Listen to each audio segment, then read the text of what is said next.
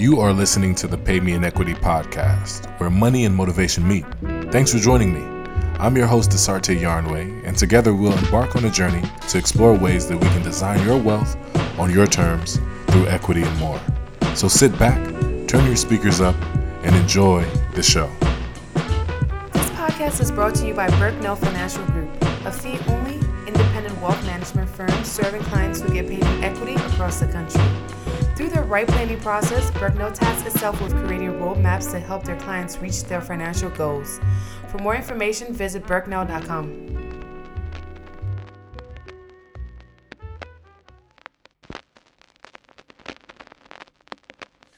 You are listening to another episode of Pay Me in Equity. I'm your host, Desarte Yarnway, and today I'm joined by my new friend, Michael Kelly. Mike, how you doing? Well, thanks. How you doing? Appreciate you having me on. Man. No worries. Thanks for joining me. Um, I have to I have to give another hat tip to Simon. Simon Tryzna. What I say is Simon says, right? So like whatever Simon says, like you just go along with it. So I've made a new friend um, from my my friend Simon, and I'm honored to have you on the show with me today. Yeah, no, we uh, I talk with Simon all the time, so we always joke that he has quite the Rolodex. So I definitely utilize him to kind of network out and, and make friends within the industry. So. That's awesome. That's awesome. Well, thanks for joining me again. Um, I want to introduce my audience to you, right? I see that you're doing some amazing things. Obviously, you specialize in equity compensation, something that I've been heavily focused on um, for the last at least three years, right? And it, it started for me personally in the sense that I wanted to grow my own equity, not only monetarily, but just equity and other things like health, spirituality, um, philanthropy, things of that nature, right? Um, the genesis of this show comes from my book in twenty nineteen, I believe, at this point, where when I wrote Pay Me in Equity, and I wrote it based on what I define equity as, right? So I, I coined the term personal equity, which considers all of the things that you feel makes a wealthy life for you. And I think that we just look at it from the perspective of month, like dollars, hard dollars. Like, what does this look like? Is my home value growing? That's equity for most people, and it kind of stops there. But as you know, uh, as a financial planner, we're thinking about the holistic person, right? And trying to make sure that all the pieces that we put in this plan allows them to, one, have peace of mind, but two, allows them to build um, or, or design their wealth. So I wanted to start with you. Give our audience an introduction to who you are. Yeah, um, Mike Kelly. So I uh, started in banking about uh, ten years in banking, uh, worked across multiple banks, um, doing treasury and capital management for the most part. Um, and then was going through the C F A track. Uh, once I obtained my charter, it was kind of a, a big inflection point of, do I want to stay in banking? Um, it was I looked at moving over to commercial P M role or um, kind of going the treasurer route and trying to to be a corporate treasurer for, for one of these massive banks, um, and just didn't want to uh, kind of go into that holistic approach. It was, I was just really unhappy with what I was doing. It was good money. Um, it was fairly easy job for the most part, but just unhappy. Um, yeah. It was just filling the bottom line of the bank. So transitioned out, um, found a role to be an equity analyst at an R I A, um, and also build out a book of business at the same time. So it helped in the transition a yeah. little bit. Uh, explained to my wife that I was going to be taking a pay cut, but not going down to zero. Um, mm-hmm. But after about a year and a half of doing that, just saw the flaws in the industry for the most part. Um, and a lot of the, what I went into this to do, uh, I was seeing the opposite being done. And so I hit another point where it was, what do I want to do? Do I want to try to go work for someone else? Or do I just take the leap of faith and start my own thing? That was kind of all, all always the plan, was around three or three to five years to do my own thing. Um, I didn't feel quite ready for it, but I decided, you know what, I need to just battle that imposter syndrome and dive right in. So yeah, uh, open up my own shop, uh, Switch Back Financial, and again, focus on equity compensation. I love that, man. Thanks. Appreciate yeah. it.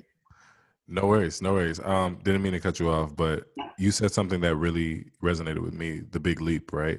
You took the leap of faith and you decided to start your business. Now, a lot of my clients, young professionals just like you, um, and I think we're in the age of like ownership, and that's just not over, you know, an asset like pieces of your company stock or owning a house or a duplex or something like that, but just ownership of your life.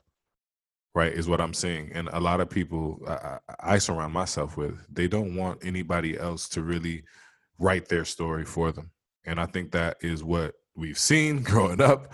I think that is what we're conditioned to do in society, right? I just think that's the normal. And I think that a lot of these young people are rewriting the narrative and rewriting what normal is. We're redefining that. There's a new normal right now in every aspect, really, after the pandemic and just with our lives, with our money, right? Cryptocurrency, we can go on and on about how things are changing.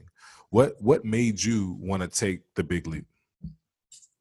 Yeah, um, I mean, like I said, for the past, the last year of my banking career, I was doing a job that I was able to get by. Um, I'd have something due, it'd be in three weeks. And that last two days, I was able to just kind of pull it together. I was working yeah. remotely a lot of the time. Um, and I was able to get it done very quickly, well, too. But it, so most people would be like, oh, you have so much free time. And I just, I hated it. It, it didn't feel empowering at all. So for that last year, I really tried to put stock in other parts of my life, um, kind of focus on my health and my mental wellness and everything. Um, and we put a ton of focus on that. And still at the end of it, I was just unhappy. I mean, I look at it as oh, wow.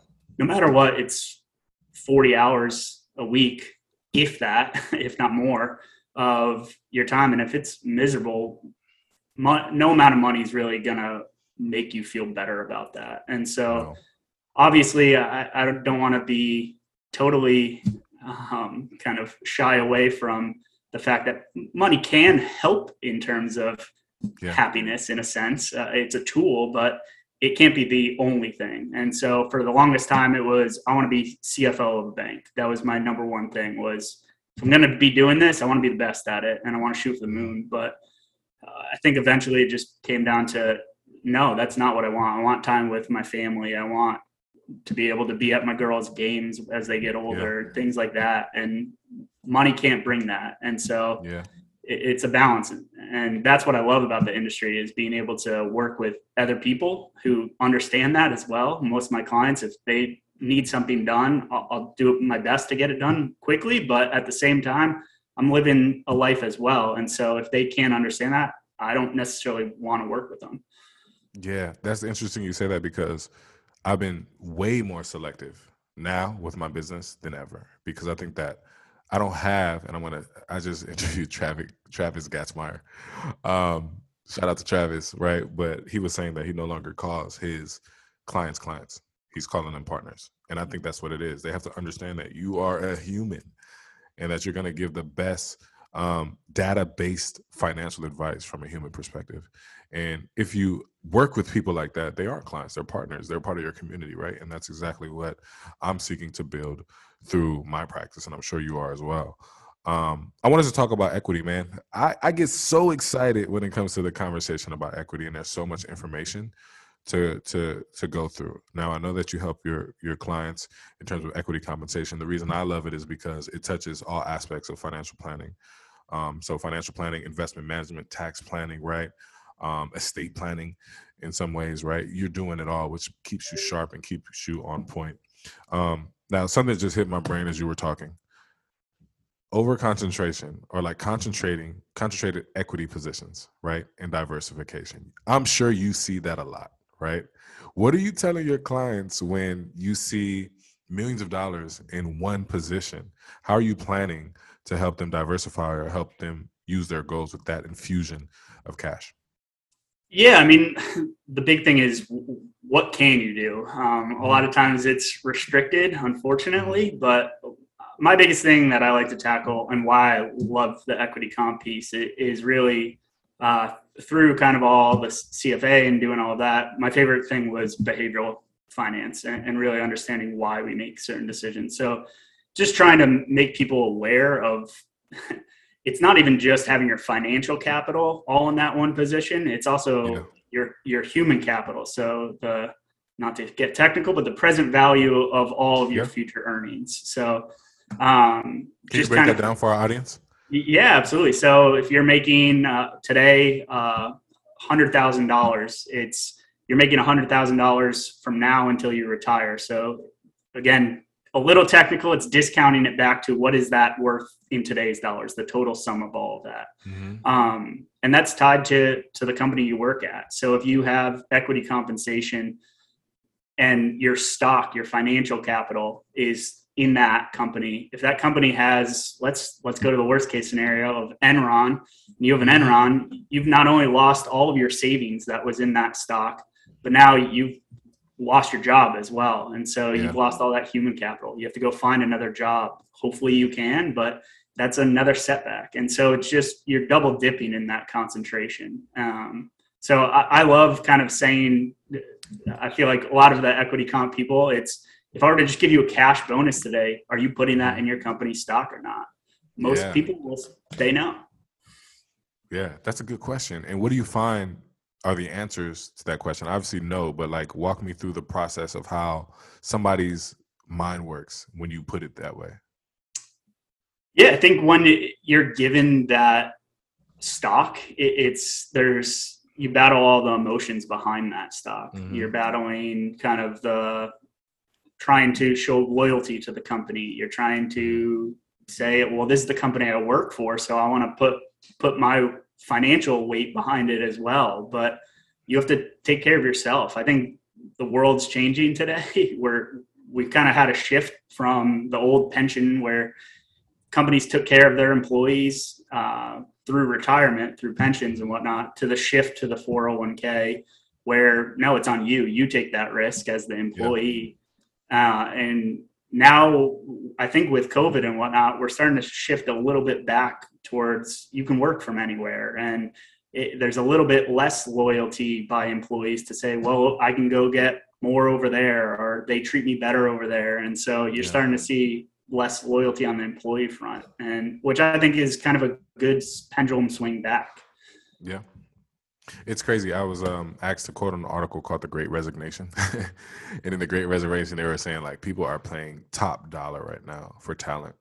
And especially now because talent can be found at anywhere. You don't necessarily have to be in a city hub. You don't have to be in New York City, San Francisco, right? To get these high paying jobs. Like it's a, it's competitive right now. People want the best engineers and things of that nature. I think one thing that is important to think about when we think about equity is just that negotiation process for, um, you know, signing on to a company. What it, what does that look like? Or have you had clients come to you and say, hey, I am thinking about going to Google. What should I be looking at in terms of equity?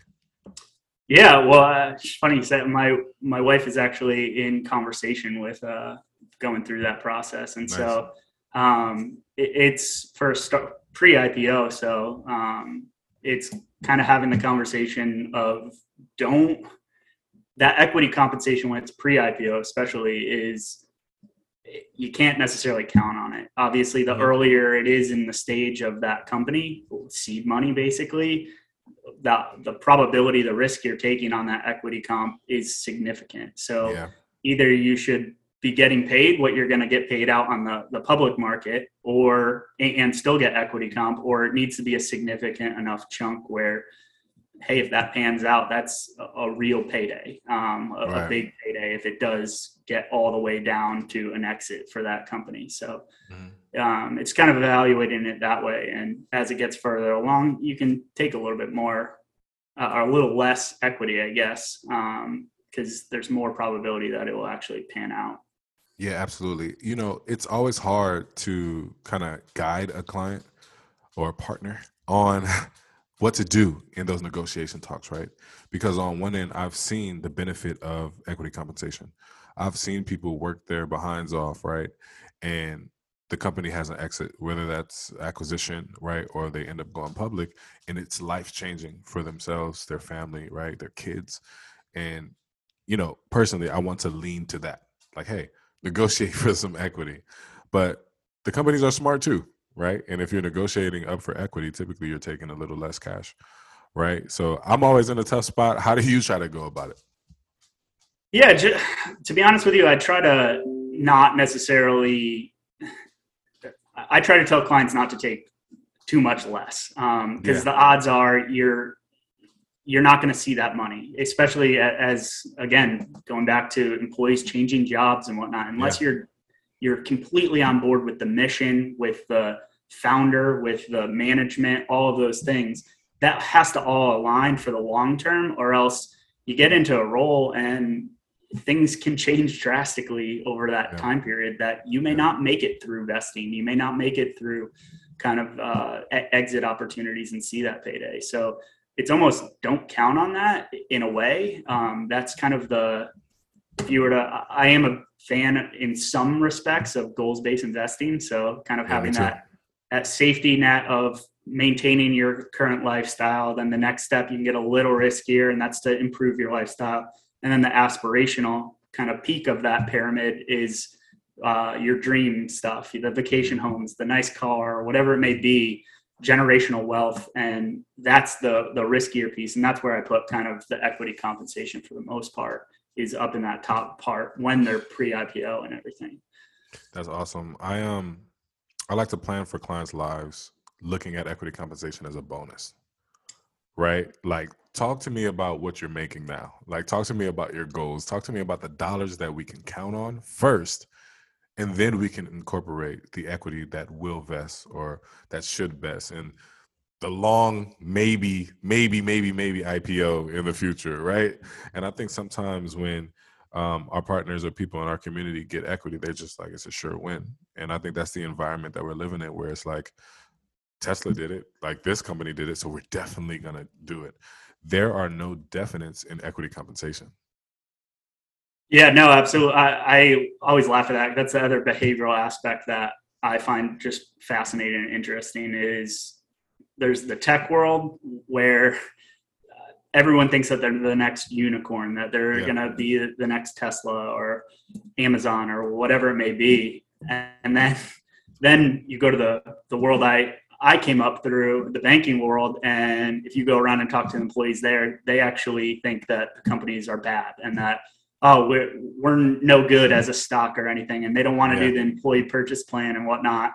And in reality, the tech stocks overvaluate themselves yeah. and they overestimate themselves, and kind of that banking world underestimates the stock and what the market actually thinks. And it just shows that it doesn't matter what we think as employees when we're in the company, that the market's going to look at things very differently. And only kind of the upper management at these companies really comprehend what the market, because they're the ones that are doing it for the market. Everyone else is working for kind of that top tier executive level. And so that's where a lot of people I find don't really understand the business necessarily of what that actually translates in, ter- in terms of the stock price and market. Yeah. I have a question for you. You have a C F A and a C F P. Um, in what ways do you have to use your C F P hat? And in what ways do you have to use that C F A hat? So, I, I mean, I'll, I'll be totally honest with you. Both credentials, I feel like, mm-hmm. are credentials. I, I hold them in highlight um, just because I know the work that I put in behind them. But in general, uh, that doesn't mean anything, because I think you can gain that knowledge through other paths as well. So I always like to say that, because I do feel sometimes people preach their credentials a little harder than, not that they're not well earned, but that that means more. And I, I don't believe that. But um, yeah. uh, in terms of the C F A, I find that gets in the weeds. Um, a lot of the the details of swaptions and yeah. the most complex stuff, it's like most people will never use those. Uh, unless you're dealing with an executive who's retired, guess what? I'm not going to be doing hedging your concentrated position or True. Um, doing kind of short sales out the box and stuff like that. Um, But it's it's good to know that stuff if I ever do need to get in the weeds. But I always try to make things simple um, and try to keep it pretty fairly straightforward for clients. Um, the C F P I got after the fact, uh, just because I knew I had holes. I, I had kind of the investment stuff down, that they say, like three miles deep or whatever it is. And, and the C F P covers multiple areas, but only three feet deep. But I needed to get that to fill in tax planning and uh, education planning, just kind of all these different facets that were very lightly touched upon on the C F A, but I, I knew it was a gap. And for me, I that's how I get confidence. Um, I yeah. still have wild imposter syndrome when it comes to all of this. Don't we um, all? Yeah, I don't know how some people in the industry, though, talk so confidently. I, I wish I had that ability. It doesn't matter how much I read. I still kind of always get very nervous that I'm saying the wrong things or whatnot, just because I want to be able to answer everything. Yeah, yeah. You know what? I'm trying to lean into saying, I don't know. Like, I don't know. And I don't think my clients no, have, a, have a problem with that, right? So, like, if they ask me a question in the past, I would want to rush to answer that question. And not often, but sometimes I have to be like, well, I looked up, I looked it up and this is what I found, right? And I just want to lead with, I don't know. Let me go back and try to get that answer. And I think that that creates trust and honesty, right? No, absolutely. I think that, yeah, you, you have to, because financial planning is, it, it's out there and whatnot, but it drives me nuts on Twitter or kind of a, just in general, the circles that financial planners in the industry are in. It is, we don't use, everything's very binary. Um, mm-hmm. But in reality, what we do is it comes down to, it depends. That's yeah. my favorite thing to say is it depends. I can't tell you a definitive answer. I need to know your situation. I need to know your general beliefs, your emotions, everything right. plays into it. And so I can give you the financial decision, but the once you add behavior in that, it, it's yours. So my goal as a planner is I, I go a little bit deeper, I think, than some people do, just because I want to. I don't want to just give you the basic rule of thumb. I, I want to give you an outcome of, if you do this refinance, what is that actual dollar amount that potentially you're looking in? What's a range? I can't give you a definitive because, again, it's all assumption based, but I can give you a range of what it's looking like. And then you can decide if that makes sense for you to do this, to refinance or not, to pay off a mortgage or not. I don't know the stress levels that you're up against. And so that's everyone's unique decision, but it's make it's empowering people to have confidence that the decision that they do make, they understand everything behind it.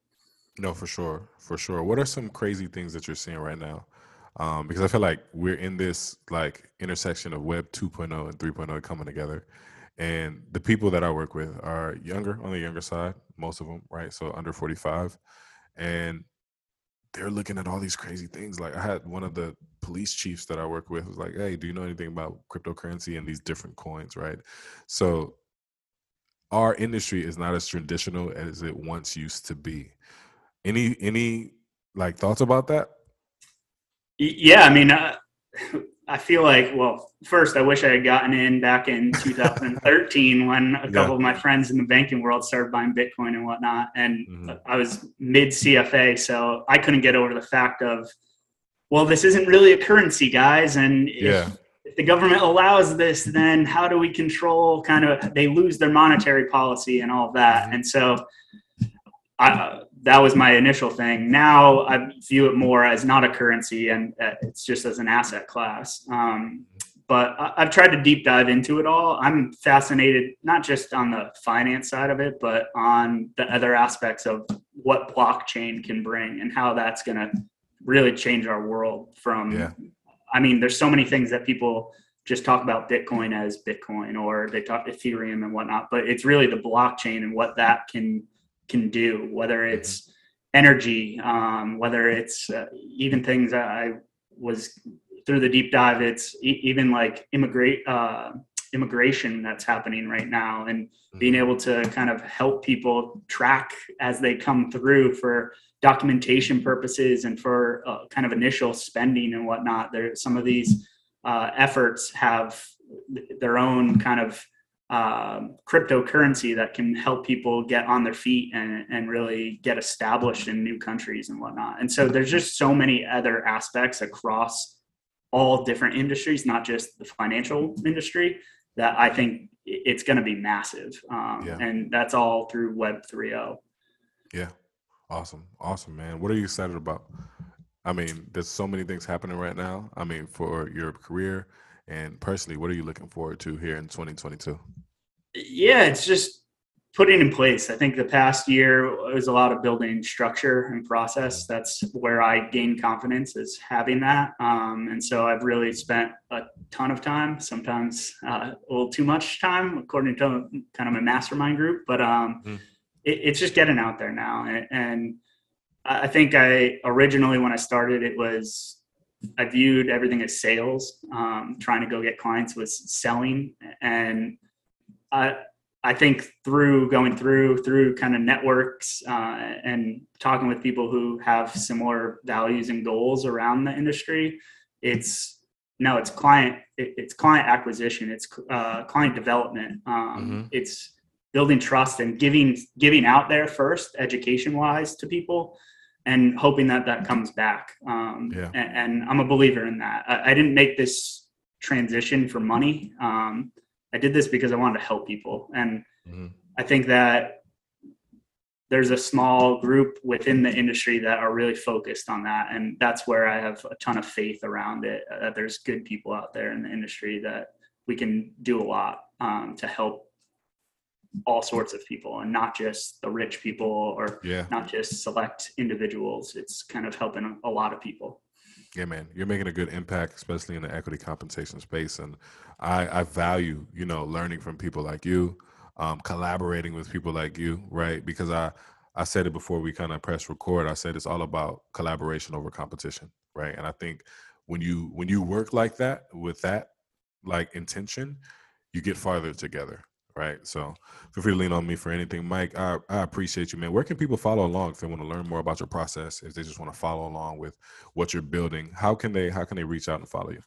Yeah, um, my website is uh, switch back financial dot com. And um, I'm on kind of Instagram, Twitter. And uh, my Twitter is the underscore Mike Kelly. Um, that's kind of a little bit more personality wise. Uh, Let's go. And, but yeah. I love it. I love it. Thanks, Mike, for joining me on Pay Me in Equity. And thank you all for listening. You know where to find us, Birknell dot com, at Desarte Yarnway on Twitter. Appreciate you. Until next time, onward to greatness. The Birknell Client Community is an inclusive community of ambitious individuals, families, and business owners who are impacting the world in their own special way. If you're interested in learning more, visit Birknell dot com to schedule your consultation. And be sure to follow me at Desarte Yarnway on LinkedIn and Twitter for updates on this podcast.